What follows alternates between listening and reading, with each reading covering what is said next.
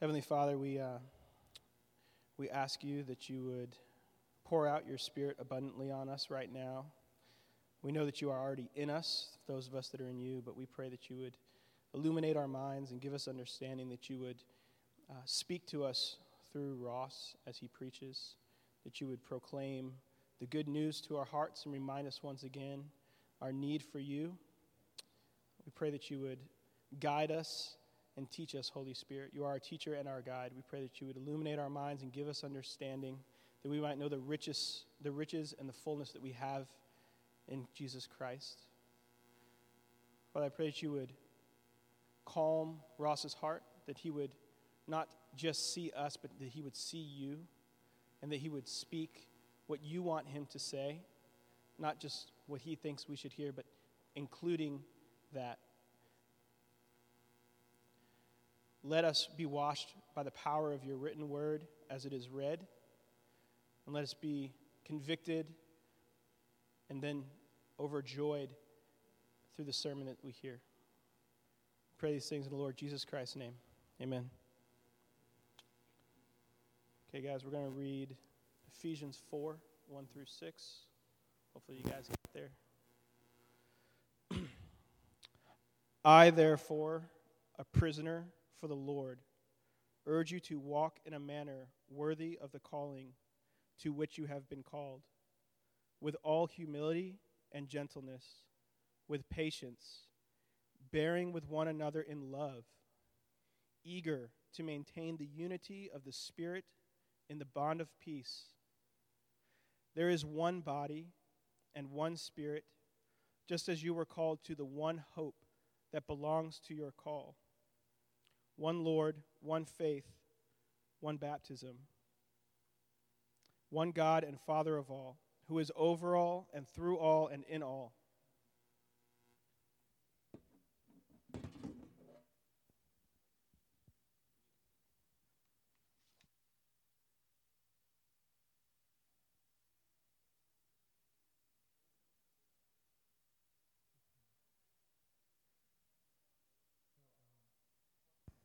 Invite you to take a look at your Bible, at the verses. And um, I want to ask you what, what is the first word that you see after the word I? It's the word therefore.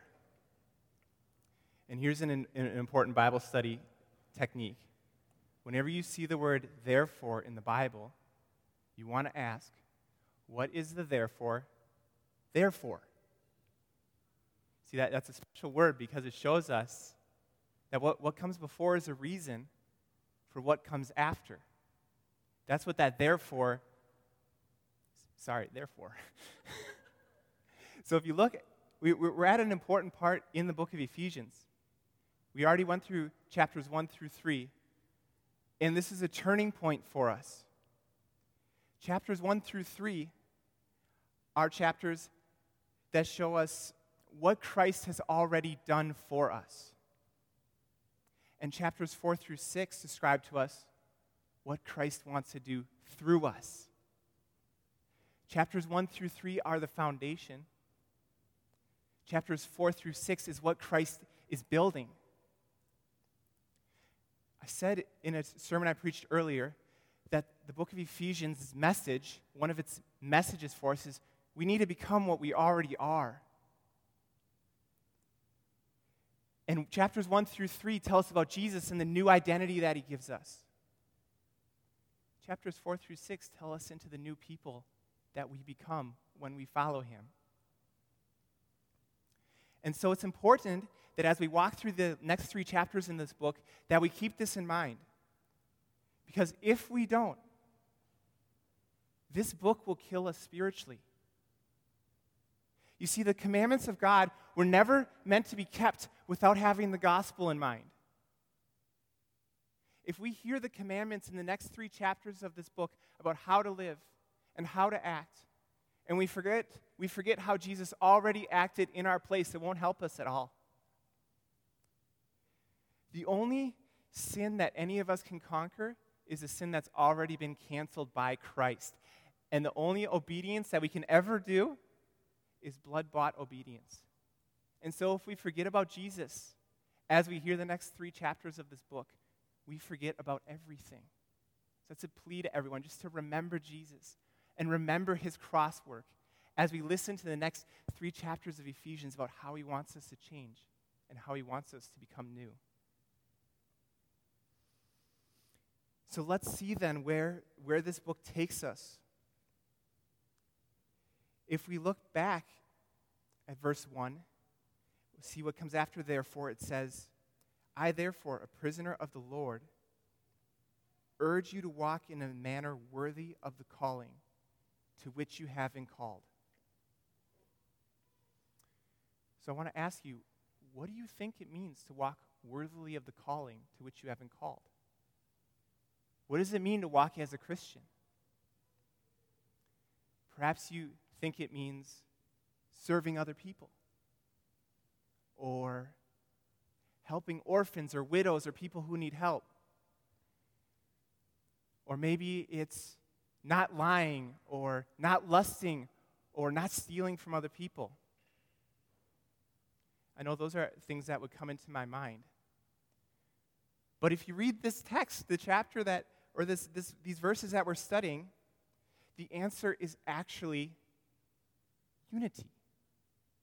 Christian unity is the first place that Paul's mind goes when he says, This is the way I want you to walk. I mean, look at verse 3. It says that we'd be eager to maintain the unity of the Spirit in the bond of peace. And at first suggestion that the idea of unity, it, it sounds so ordinary. But if we really think about it, if we really think about unity, we find that it's actually actually quite extraordinary. I mean, just, just consider with me for a second the evangelical church. The, the, we're, we're a church, right? An evangelical church. And when I reflect on the evangelical church, unity is not the first word that comes into my mind. Like, if we look back at our history, we have a pretty bad job of dealing with differences between ethnicities, differences between socioeconomic statuses. We haven't done a good job addressing those things. And I know I've also been a, lot, a part of a lot of churches where I've observed and heard about fighting. I really believe that it's the enemy's number one way of tearing apart the bride of Christ is can I get them to fight with one another? I feel like right now, like we're kind of in our honeymoon period right now as a church. We all like each other because we're new. But the honeymoon comes to an end, and are we going to be willing to fight for unity when the other people kind of annoy us a little bit sometimes?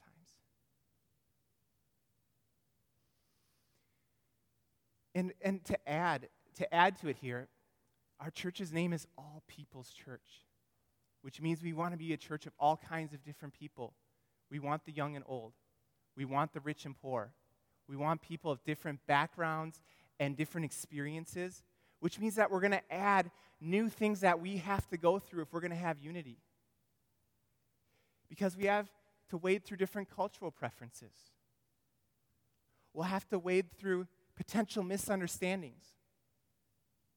And quite frankly, cultural forces that tell us if we're really different from each other, we should be in conflict with one another. We should, we should be striving against the other group for our own group. We have to fight against all those things on top of the fact that we have sinful hearts. So when I joined All People's Church, I brought my sinful heart into the church. And I sin against people. And so it brings me to question and to think is it possible? How can we possibly maintain unity and the bond of peace? This text is going to help answer that question. Please look at me at verse 2. So we want to walk worthily of the call to which we have been called with all humility and gentleness, with patience, bearing with one another in love, eager to maintain the unity of the Spirit in the bond of peace. So this is point one. Unity requires humility. Unity requires humility. So I'm talking about walking worthily, and you might ask, Ross, what does it look like? Like, what does it look like when we're doing it? I don't, I want to I wanna know what to look for and what to strive for. And the verse tells us exactly what to look for. It says, Look for people who are humble, look for people who are gentle, look to be patient, forbearing, and eager for unity. Now, that's kind of a long list, and I want to boil it down. Like, what is the idea here that Paul is getting at? What is the idea that he wants us to understand? And what I think unites these different things together is the idea that we would be more concerned with others than ourselves. That we would change our orientation from thinking about and being concerned about the self to being concerned with the well being and the welfare of others. It is prideful people like me who tends to think of myself before others more than others and forget about them. And isn't that what tears down unity? Isn't that what rips people apart when my own interests matter and the other person doesn't?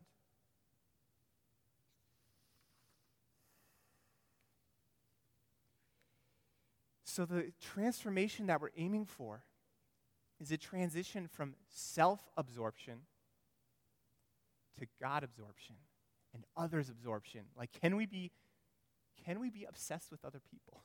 Wouldn't that be a strange place to be? If we were a place that is obsessed with loving and being with and thinking about other people, even before our own selves. Now, the first two words that the text says is to walk with humility and gentleness. If we go back in time, back to when those words were written, did you know that those two words were not good things to be? Like, if you were called humble back then, that was actually like a derogatory term. That was a term that would be applied to like a household servant or a slave or someone who was not very desirable. They would get called, You're a humble person. Back then, you wanted to be a proud warrior, you wanted to ascend beyond other people. It might have felt a little bit like what, what the social media world feels like where you're in competition with the other people to get the most likes, to get the most followers, to post the most things. You don't on social media I never see anyone post something that makes them look weak or bad. You see their best face, their best foot forward. There's this and and that's probably a lot like what the world was back like back then where you'd want to ascend and be the best. And into this world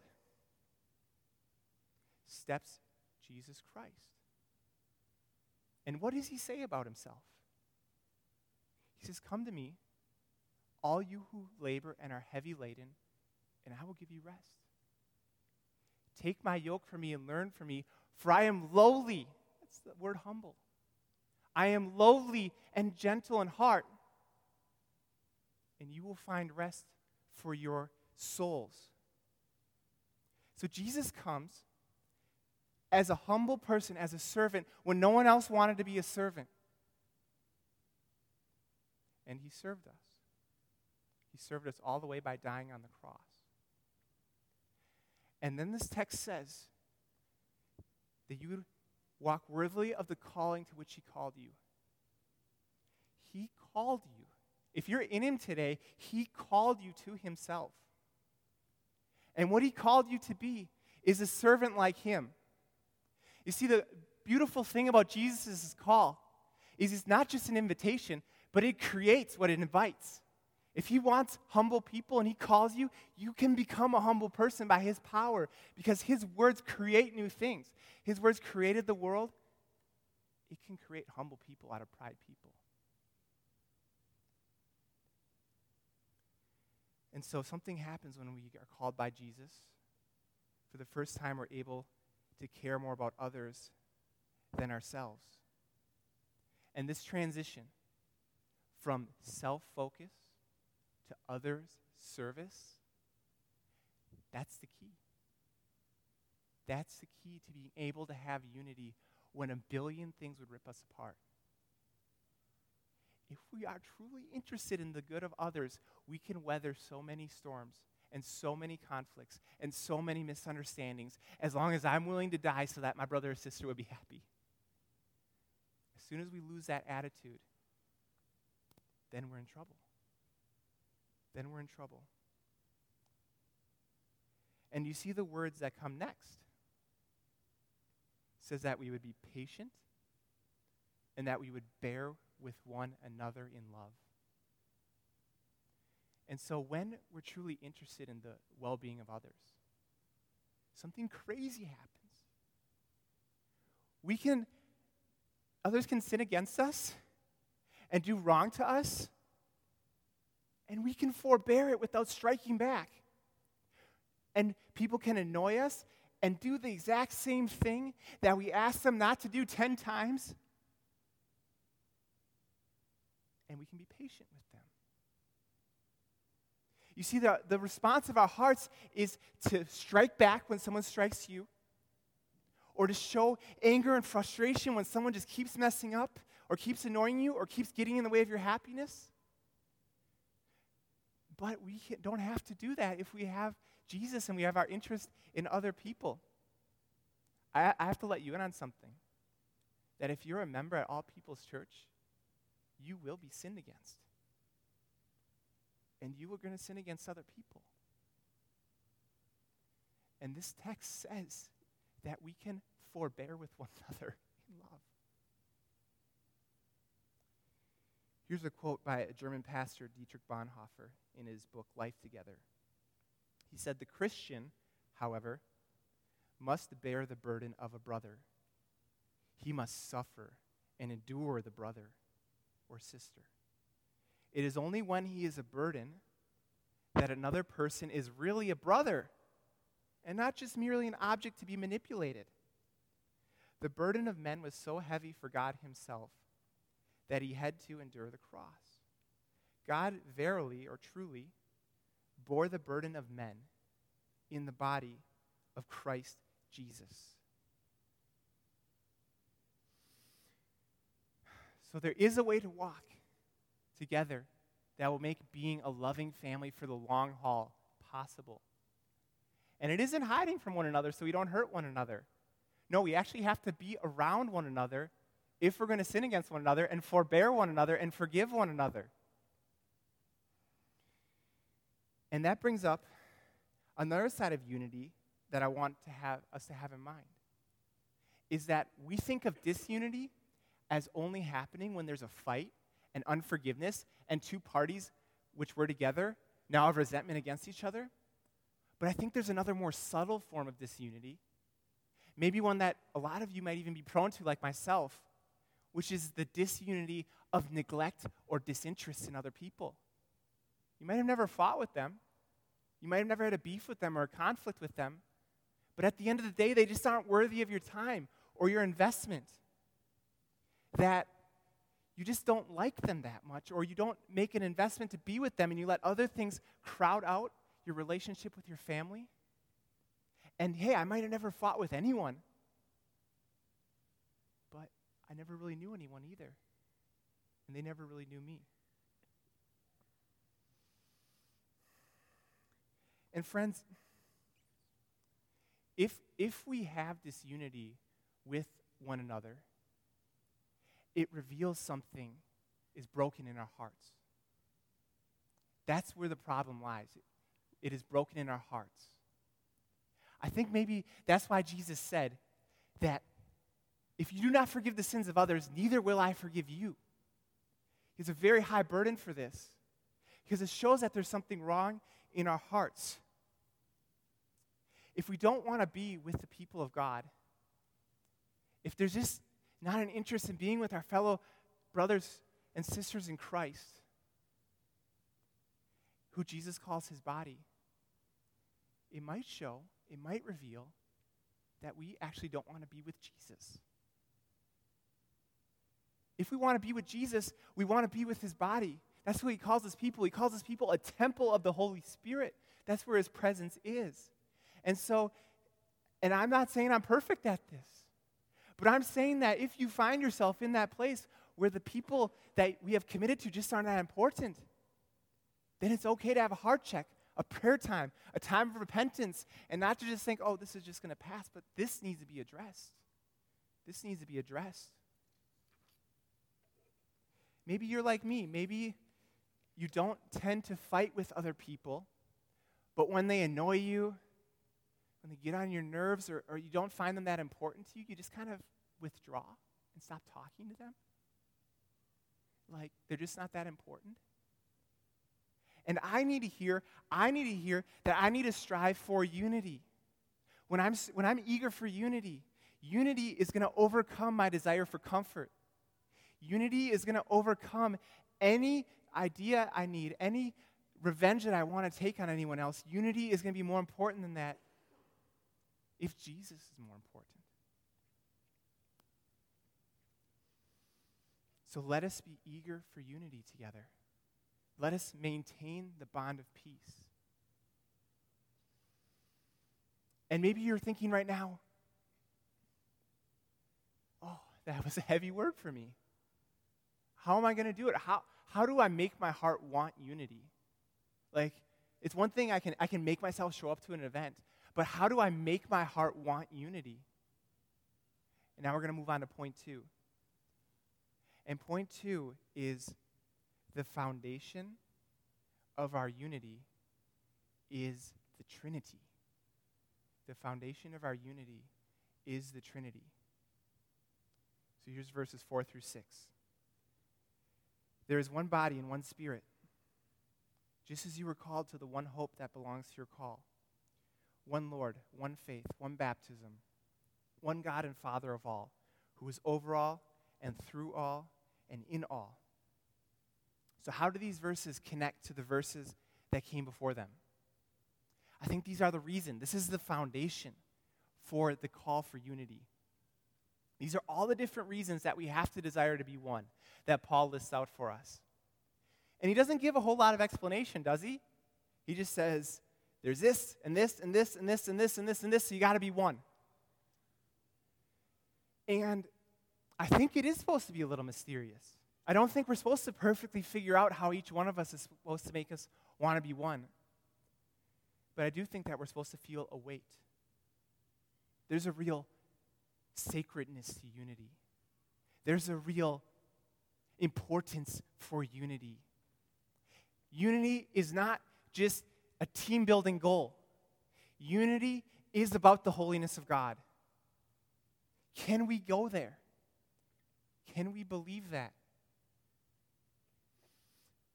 There is one of the most important reasons, though, that stands out to me from that list. Can you see it? Can you see what the most important reason is? In verse 4, Paul mentions the Spirit. Verse 5, he mentions the Lord, who is Jesus.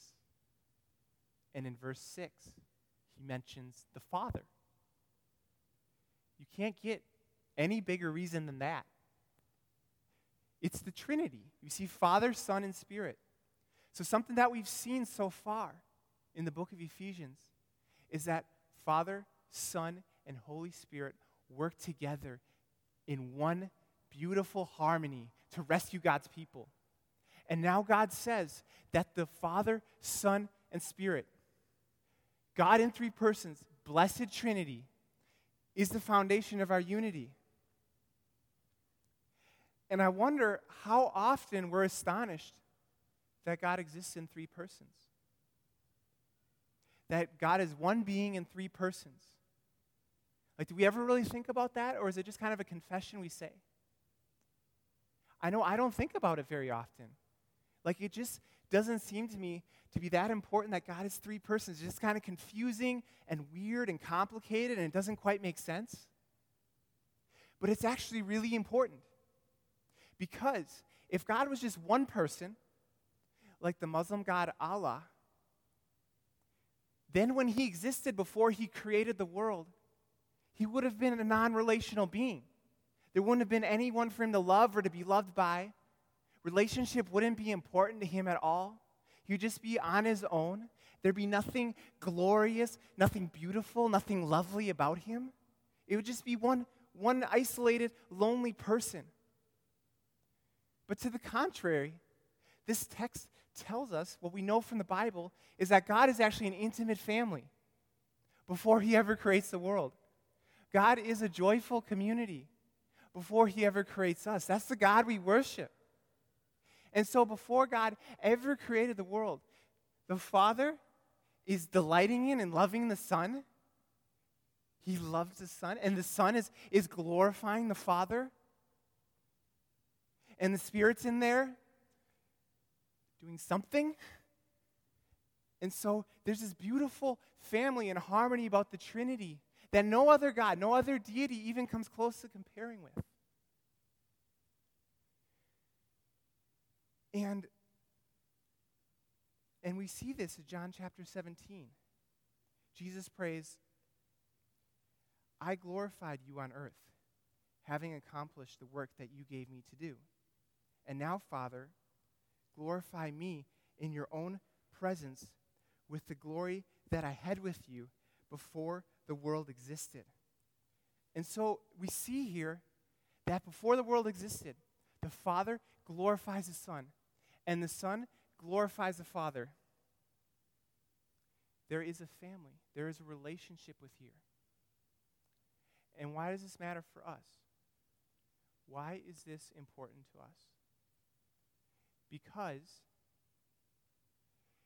it takes a community to image God. If God's a community, it's going to take a community to image God. Which means that every person who is here is important to imaging God.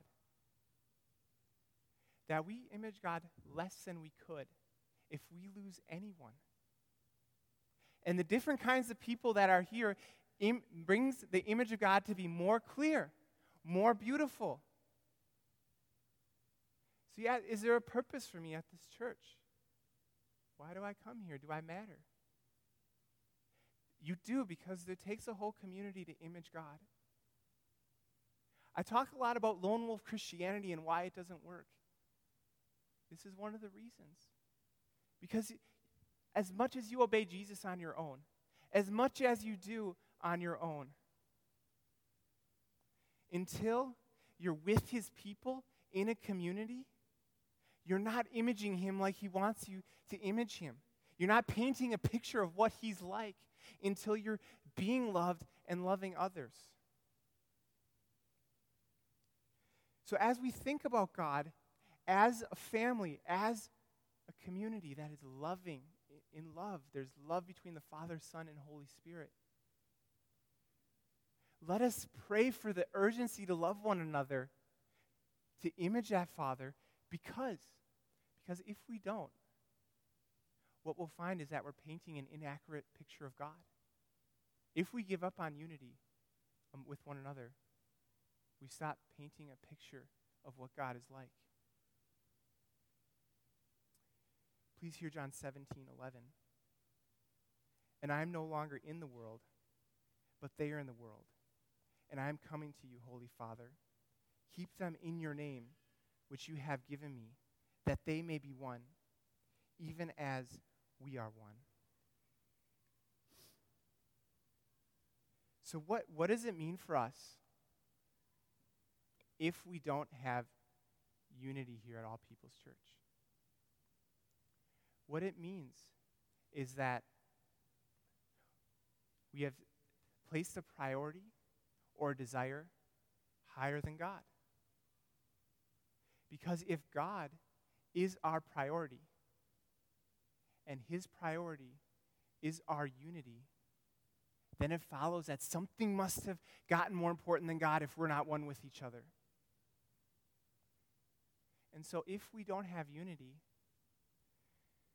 it must be because of idolatry. There must be idolatry that we're fighting in our own hearts. So, what, what, what could that idolatry be? It can be the idolatry of comfort. This person just isn't the person that I like to be around the most.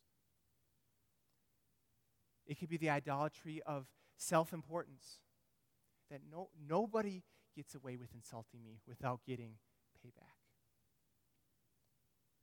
It could be the idolatry of self. I just want to s- serve myself and I don't want to surrender. I don't want other people to have my time. It could be selfishness. And so these are all the different idols that we're fighting against. And there is hope. There is hope to fight against all of them because God reveals himself and he's calling us to himself. He's saying, How may I have a relationship with me? I, w- the same unity that I share between myself and my son, I want to share with you, and I want you to have it with one another. Because the good news is that if there's disunity between you and your brother or sister, and both of you share God as the most important value in your life, that's the most important thing to you, then wouldn't you be willing to make any sacrifice? Wouldn't you be willing to overcome any hurdle, to fix whatever's wrong between you? I think you would. I think you would. And so the, the hope that we have for unity is, is the Trinity. Now, the main burden, the main point I want you to walk away with today, if you want to write something down, is sharing one God must make us one people. Sharing one God must make us one people. So, I didn't talk about one really central verse in this passage very much. It's verse 3. It says that we would be eager to maintain the unity of the Spirit in the bond of peace. So, do you, do you see that word maintain? This is actually a very similar word to the word God said to Adam when he said, I want you to work and to keep the garden. And what's significant about that word is it does not say, I want you to create unity or make unity. And thank the Lord that it doesn't. I mean, what a burden if we were had to create the unity that approximates the unity of the Trinity. No, thank you. That sounds harder than anything I've ever tried to do. No. Quite to the contrary, we have to maintain the unity that God's already given us. He has given us the unity, and we have to keep it.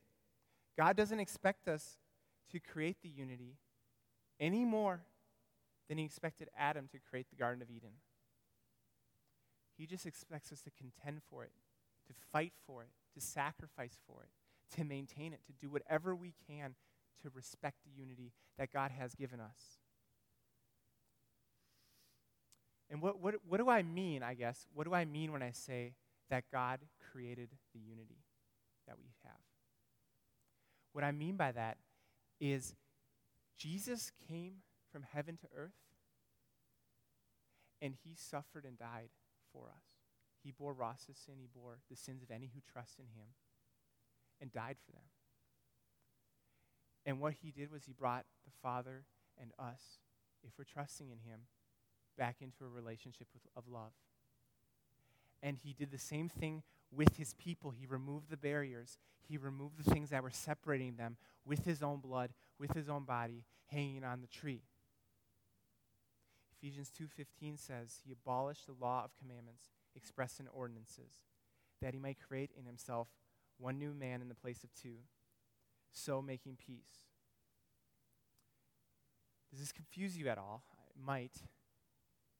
And all it means is that what we're doing is we're working out relationally what God has already accomplished in reality.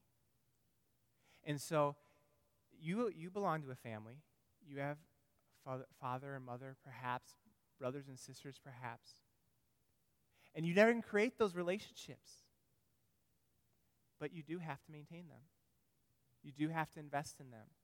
You do have to put effort into them because if you don't, they'll unravel. And so God's not asking us to make someone else our brother or sister. Only He can do that. What He's asking us to do is to maintain that relationship that He already created. And perhaps today you're visiting here and you've never followed Jesus yet. I wonder do you feel alone? Do you feel forgotten? Do you feel left out? I have good news for you. You are welcome in this family. You are welcome here. Jesus died to remove every bit of shame, every bit of sin, anything that could keep you and him apart, anything that could keep you and us apart, is 100% taken care of already. And so I just invite you to not be alone anymore. I invite you to trust in Jesus. And please come up and ask questions to us who are up here afterwards if that's something you want to know more about. But he died so that no one, nobody, no one would have to ever be alone. What a Savior. What a Savior. So, what immediate steps would I urge you to take? Just two really easy ones. Press in and pray. Press in and pray. I mentioned that there's two ways that unity can be lost. One is that we just stop caring about or spending time with one another. And to if you're caught in that situation, if you're just not giving the initiative, or maybe they're not giving the initiative to reach out to you, don't retreat, don't hide, press in. So remember that we're not trying to create unity, we're just trying to maintain it. So even if you don't feel like you're part of the family yet, you have an invitation from Jesus to press into this family. You have, a, you have power from Jesus to press into this family. And you might ask, well, well, who should I initiate with? I mean, there's more, there's more people here than there were before. Who do I start with? Well, we have MC groups and DNA groups for a reason. They're not, they're not just to sound cool. They're, they're because we want to put people around you who you can make your priority and pour into and pursue. And so those are the people I would just invite you to start with. Can you pursue the people who are already in your front window, who are already before you, who you're already committed with? Can you press in? with the power that Jesus supplies. And what if you have conflict with other people? What if there's resentment? What if there's pain or hurt from other people in this room? What, what can I do then? Well, I invite you to pray. Pray what? That, that God would bring judgment on this other person? That he would make them come crawling back to you asking for forgiveness? No. No, start start by repenting. Very rarely is there a conflict where you can't find something to repent for. Even if it's 99% the other person, can you start by repenting? And can you pray for the person? When I, when I let my mind run wild, it's really easy for me to dislike other people.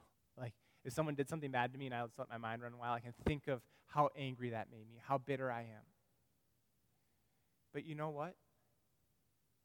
When I'm praying for someone else, for their good and their blessing, I find it awfully hard to dislike them. I find it awfully hard to hold something against them. So, the first step to take, if you feel bitterness and resentment and disunity boiling up, is to take it to the Lord in prayer. Here's one secret I want to let you in on prayer not only moves the heart of God, it moves our hearts too.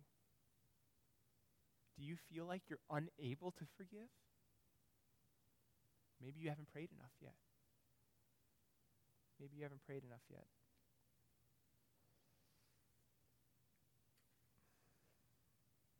I want us to ask what would happen? What would happen if we lived out pursuing this unity? Like, what would this place be like? And I'm really excited to think about it. It would be a place where people not only attended, Not where they just showed up, but where they actually belonged. We wouldn't just talk about being a family, we would feel like a family. And when we're in that position, when we're in that place where we feel like a family, then John 17, 21 is going to come true. Where Jesus prayed, I pray that they may all be one. Just as you, Father, are in me, and I in you, that they may also be in us, so that the world may believe that you have sent me. So much of our mission here at this church is a longing for unbelievers to become believers. So much of the church is a longing for those who don't feel like they're welcome at church to be welcome here among our people. We're never going to see this vision happen without unity. We will always be in square one until we have unity. Our vision statement to reach those far from God will be one big flop unless we have unity with one another. And but if we do, if we do, we will be surprised and amazed at what God will do through us. So, friends, as we close, we have only Jesus to thank for this unity. He left the comfort and company of heaven to come and be born in a manger. He was betrayed and left alone by all of his friends and then crucified on a cross. But then he rose again from the dead. And then he ascended into heaven.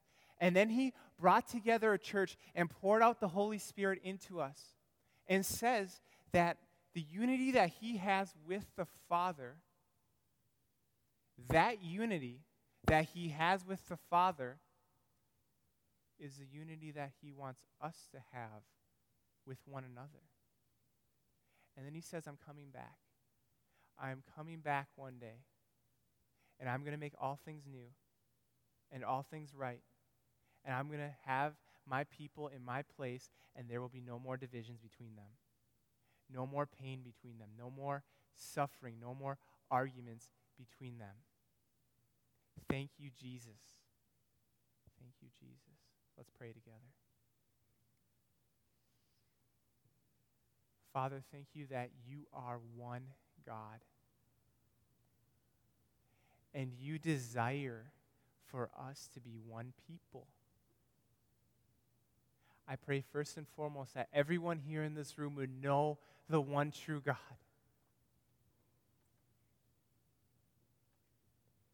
And that we could become one like you are. God, overcome every division, every barrier that's keeping us from this. Lord, you have the power to do it. You have the love to do it, so please do it. Prayed in Jesus' name, amen. Now, I just invite you to just take a few moments to reflect on what you just heard. Just pray that God would impress on your heart whatever He wants to impress on your heart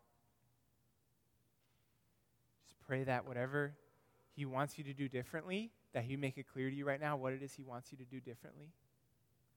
That if anything was confusing, pray He make it clear to you. Spend a few moments with the Lord.